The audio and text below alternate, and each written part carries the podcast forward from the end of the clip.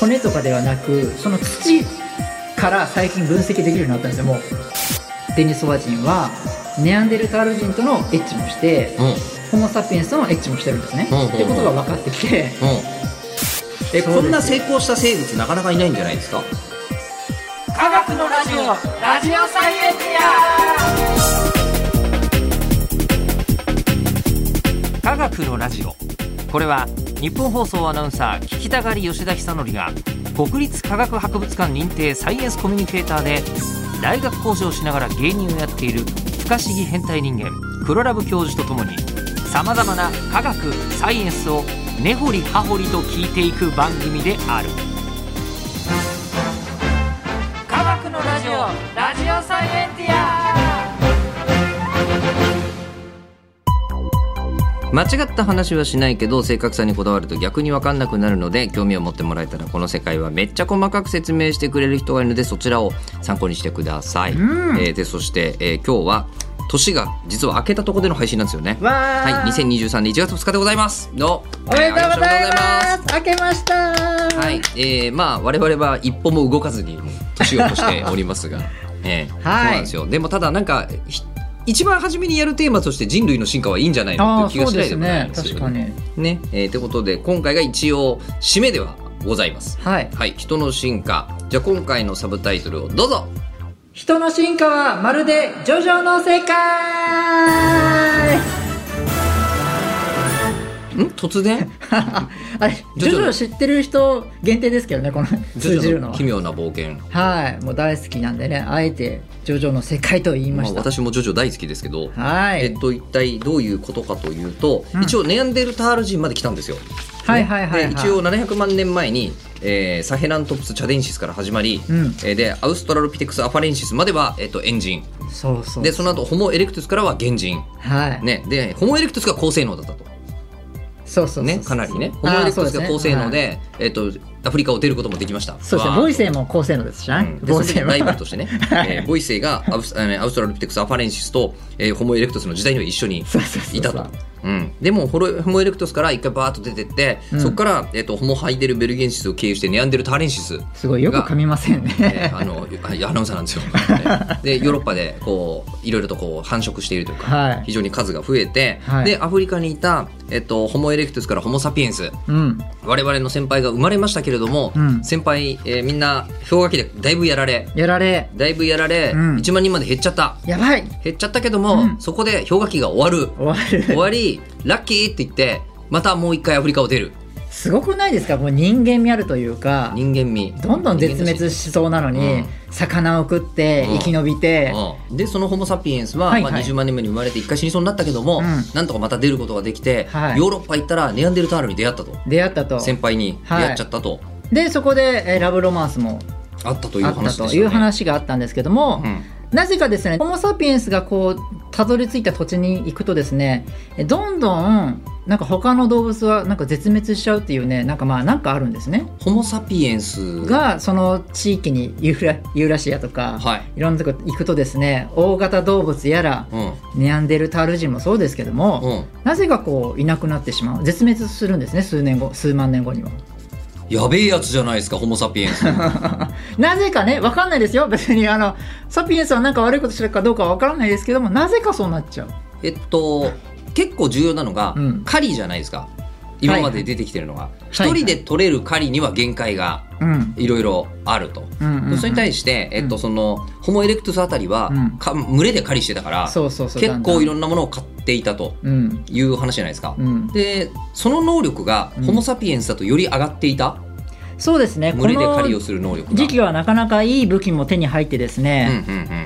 それでこう遠くにいる動物をですねもうハンマーみたいなのでこう投げるとこうう、ん飛び道具を持ち始めた。飛び道具を開発しました、うんうんうんうんでそれでうんどんどんどんどん繁栄の一歩を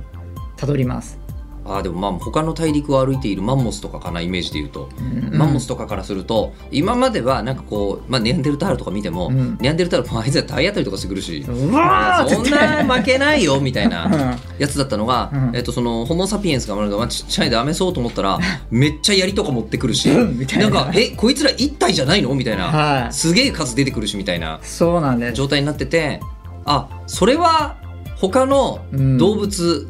そうです死ぬねあそうなんです絶滅するねあの悪気はなくても、うん絶滅してしまう可能性はなくはない食べたいもんね保存したりとかね食料をねああそれもそうかできるようになったのかなもう火とか使い始めてるので、うんうんうん徐々に徐々にこういう風になってきてるんでしょうね。うんでここでちょっとホモ・サピエンスとネアンデルタ人が何が違うかってところもちょっと紐解きたいんですけどあもそうそうそうだってあれでしょ子供は作ってたんでしょそうです住まいあの洞窟を見るとですねなんか150人ぐらいで住んでたりとか、えっと、サピエンスが。ホモ・サピエンスは、はいうんうんうんで、えっと、ネアンデルタル人の方はまあ40人とか、まあ、それちょっと少ないうんうんっていうようなあ洞窟が結構多かったんですね。うん親族だけで、えっとなんだろうせ生活してるのがネアンデルタル人。うんうんで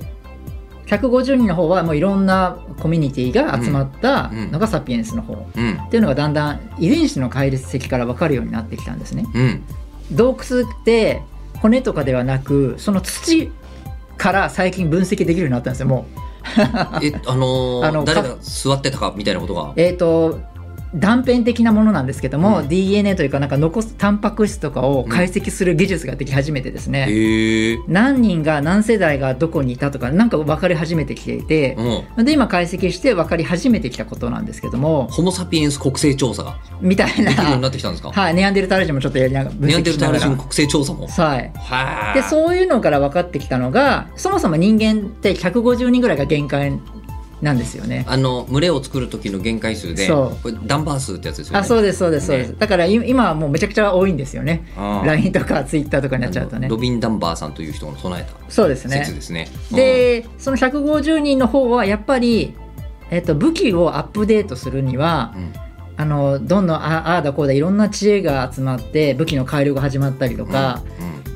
あとこの世代をつなげるためにこう150人なら伝わりやすいじゃないですかいろんなところに。うんあと助け合いとかもいろいろこうすごいえあってうんあの滅びないようになってたんですけど、うんうんネアンデルタル人の方はあんまりそのコミュニティがあんまり弱かったみたいで。うんうんうんもしすごい強い武器を作っても他のネアンデルタル人にはい行き届かない、情報がうーんそういうのもあったり氷河期のそのいろんな寒さの時代もあっていろいろなものが重なってどんどん絶滅に追いやられたんではないかなあと,、まあ、あとサピエンスの餌取られたりとかサピエンスの餌取り合戦になると、うんあいつら1対1では勝てねえくせにもう集まると強えなおいみたいなそうなんですあ群れやがってよと。そうんうんううんで最近そのネアンデルタル人の脳も復元してみたんですね iPS 細胞と DNA 編集を使ってええ当時の配列をうんぶち込んで、うん本物の生きたネアンデルタル人の脳みその再再現してみたんですね。作ったんですかそんな人いるんですかはいええそうするとやっぱり脳のこのしわしわしわのあれを見ながら、えー、と電気の反応とか見るとあんまりまだそんなに喋れてないのかなというその言言語関係が。あんまり脳がそこまでは、まあ、発達喋れてるけどもそれほどサピエンスほどではないっていうのがだんだん分かってきたりうん強いんだけど劣ってきて、 えー絶滅に至ったんじゃないかっていうのが多分今言わわれてるところですかね。対1で喧嘩したら、うんおそらくサピエンスホモ・サピエンスは、うんネアンデルタール人に勝てないけれ どもあのなんかネットワーク的なやつそうなんです。社だか会らい性あのつも弱いのに何か強くなる。チームワークで勝ってるっああでもそうかもしれないですねて。ことですよね。でうん強い方はやっぱ油断してるんでしょうね。なるなるほど。うんああああああではネアンデルタール人はそれで、うんまああのー理由はわからないけれども、まあ、おそらくホモ・サピエンスに、まあ、生存競争で負けたんであろうとそうですいうね。ことですね。はいほ。うでペーボさんってあのノーベル賞を取っあたはいはいはいはい。芸人さんですけども、芸人さんじゃないよね。うんノーベル賞を取った、えっとそうですね沖縄はい、はいそうですそうです。で、大学の先生その方がですね、ネアンデルタル人をまあ分析してたら、デニソワ人っていうのも見つけたんですね。デニソワ人っていうのうんうが、んえっ、と骨の破片からデニソワ人っていうのがいるんでやろうっていうのを明らかにした初めての人なんですね。デニソワ人って。あのえテニ今スまではワールドほ骨か骨のちゃんなんだろう全体の歩片が大体あってそこからあななネアンデルタール人がいるなとかそういうのは分かったんであすあけなるどほどなるほなんて言うんだろう全ゴ然ミゴミみたいなど全身骨格はまるで揃ってないと。全くないのに、うんうんそこから遺伝子からうんこれは違う、えっとデニソワ人がいるんだろうっていうのが分かり始めたとへえで。最近さっき言った通りもう骨からの DNA だけじゃなくてもう土からも分析できたりする技術が発達しているので今タンパク質も分析しておそらくこういう性質なんだろうっていうのが分かってきてデニソワ人っていうのが最新の技術で出出始めてきた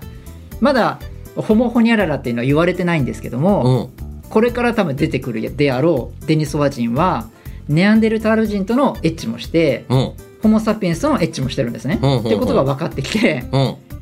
るやつが、えー最近の情報では入ってきているよっていうのが分かってきました。そんななんだデニソワ人はい、でうんもう最近顔まで復元されたりしてそんな破片から破片からう破ん片からその DNA の予測を立てたりしてすげえ人っぽい顔であろうとうんいうのも分かってきて、うんなのでいろいろ分かってきたのは今人間ホモ・サピエンスは遺伝子を交換してるのでうんえー、と身につけたものであろうというのがだんだん分かってきた感じですね。うーんで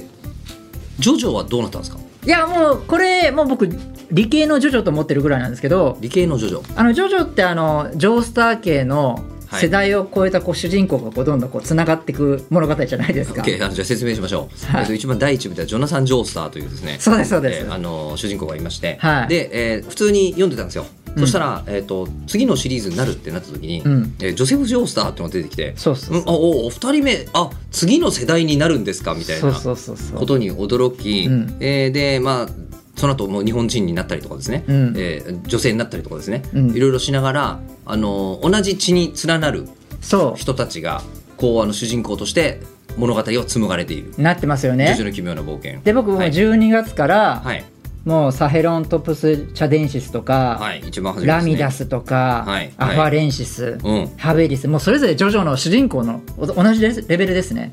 これはああなるほどジョナサン・ジョースターがサヘラントロプス・チャデンシスそういうことですほはいなので理系のジョジョと僕呼んでるんですけどう理系のジョジョなはるほどいどんどんどんどん世代を超えて戦いがあって弱いかったけど強くなるっていううんこのなんだろう熱い物語伝わります血 の伝わってない血の物語ではありますねそうなんですつそうながなっんですてて、はい、敵もいるし敵もディオ、ディオのね、まあ、デっていうディオってつないうがり敵ががあり一ま番すけ初どもめにね出てきて、はいえー、大体あのジョリーンだから、えー、とストーンオーシャンまでだから、うん6部ぐらいまでそうそう敵なんですよディオの血脈が。そううんまあボイセイとか血脈ないんですけどここら辺はね、でもボイセイが敵がいっていう敵がいたりネアンデルタール人って、まあ、敵ではないですけど、うんまあある種の敵ですかねうんうんうんどんどん進化していって僕たちサピエンスになるとうんいうような物語でございますよただなんか、うんやっぱサピエンスやばくない ですかこうやって聞いてみるとどうやばいですかいやなんかあのホモ・エレクトゥスぐらいまではうん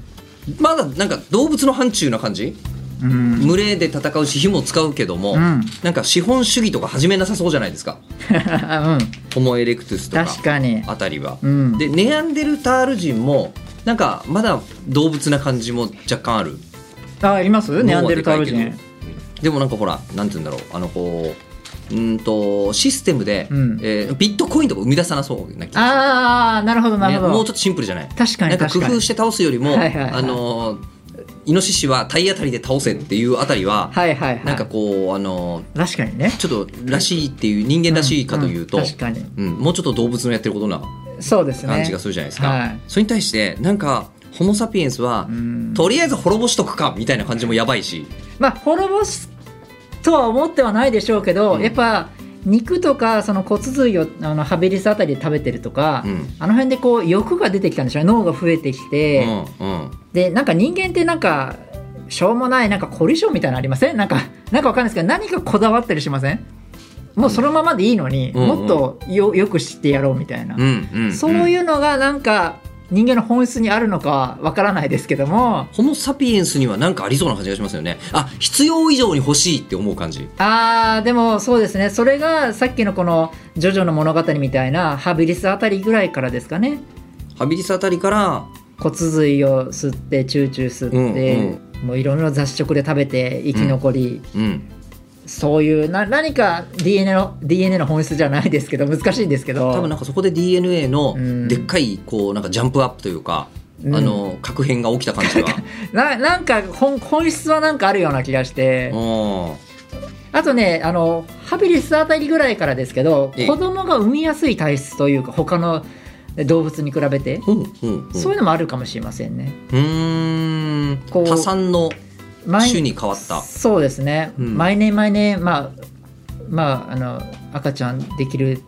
よとまでできますよね行こう頑張れば頑張ればですけど頑張ればでかなり頑張んないとチンパンジーだと 4, 4年ぐらいですかね周期があったりとか、はあはあはあはあそうそんなような感じだと思うんですけども、うんなかなかですけど人間はそういうのはね大丈夫ですよ発情期というかないですからね、うーんそういうのも多分なんかいろいろあって生物人間とはみたいなうんなので今はね今今月に行こうとしてますもんね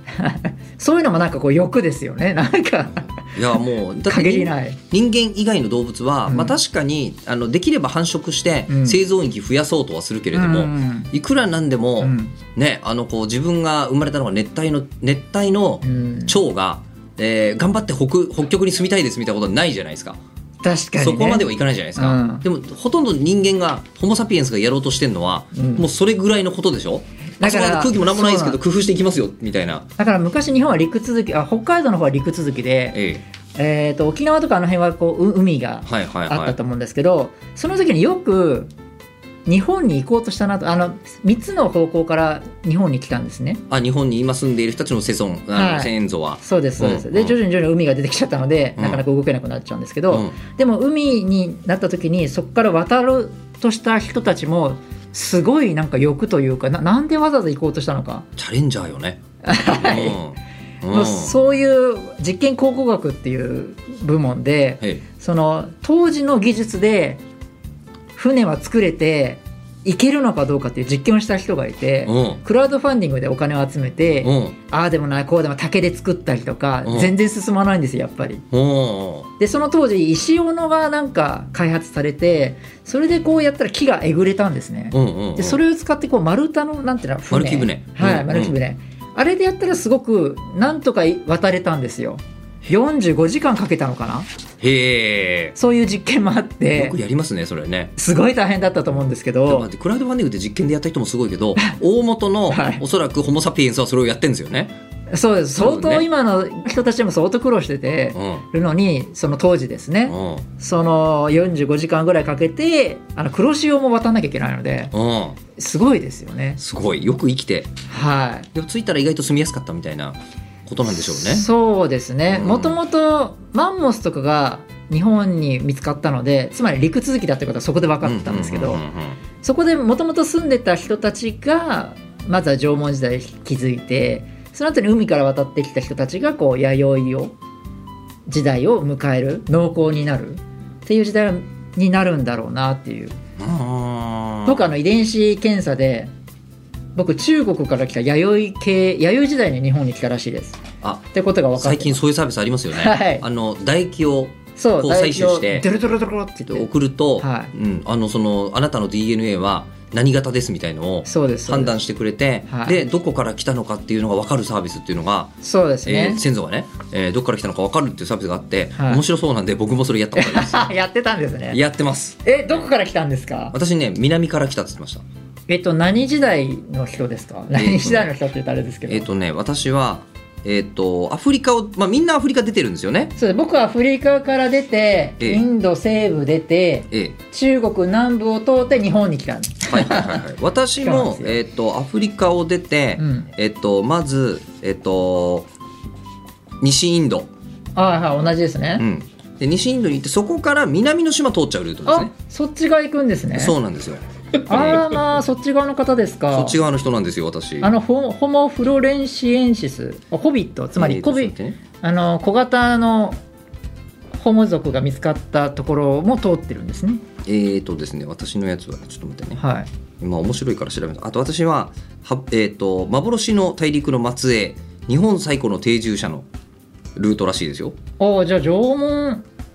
系ですかね縄文系みたいですね、えーもう2万年前に南の地からやってきて未開の地であった日本を開拓し豊かな文化の狩猟採集生活を営んだらしいあらそういうグループあらららあえっ、とねスンダランドにいたらしいです 今はない陸地で繁栄してたらしいです僕は日本人の35%以上が占める最大のグループ弥生人はい弥生人系そうですね日本以外は中国や朝鮮半島にも多く東アジア集団にもいるという感じですかね。で私はもうこうインドからスンダランドを通って、えいー南の方からやってきたというやこういうのが遺伝子検査でねあの分かるんですけどあの知りたくないことも分かっちゃうのでもしやるときはねあのかなり気をつけなきゃいけないんですけどもそれでもね、えっとまあ、遺伝子解析からいろんなことが分かるというか、うんまあ、細胞なんかいろいろ分析するとそういう履歴でねどこから分かるのかっていうのは分かっちゃうんですけどうも、んはいとりあえずいやアフリカから来て結構でっかいストーリーででホモ・サピエンスは1万人まで減ったけども、うんそこから今、えっと80億でしょそうですねすごっそえうですよこんな成功した生物なかなかいないんじゃないですか実力ですねある意味実力はうんでもこれは人類皆兄弟ってのは本当だなって感いじですよ本ね当ですねねでまあ戦争しちゃうのもなんかまあそういう欲というかなんかあるんでしょうねメンタルが似てるうん、うんえーはいということで番組ではですね聞いてるホモ・サピエンスからの質問を募集しており ますおえー科学的に気になることクラブ教授に聞きたいこと感想などは科学アットマーク 1242.com KAGAKU アットマーク 1242.com まで送ってくださいでは今年もどうぞよろしくお願いいたしますよろしくお願いしおま相手す。は吉田久典ザ・サピエンスとえー、ニュートリノ黒ラブ教授でした。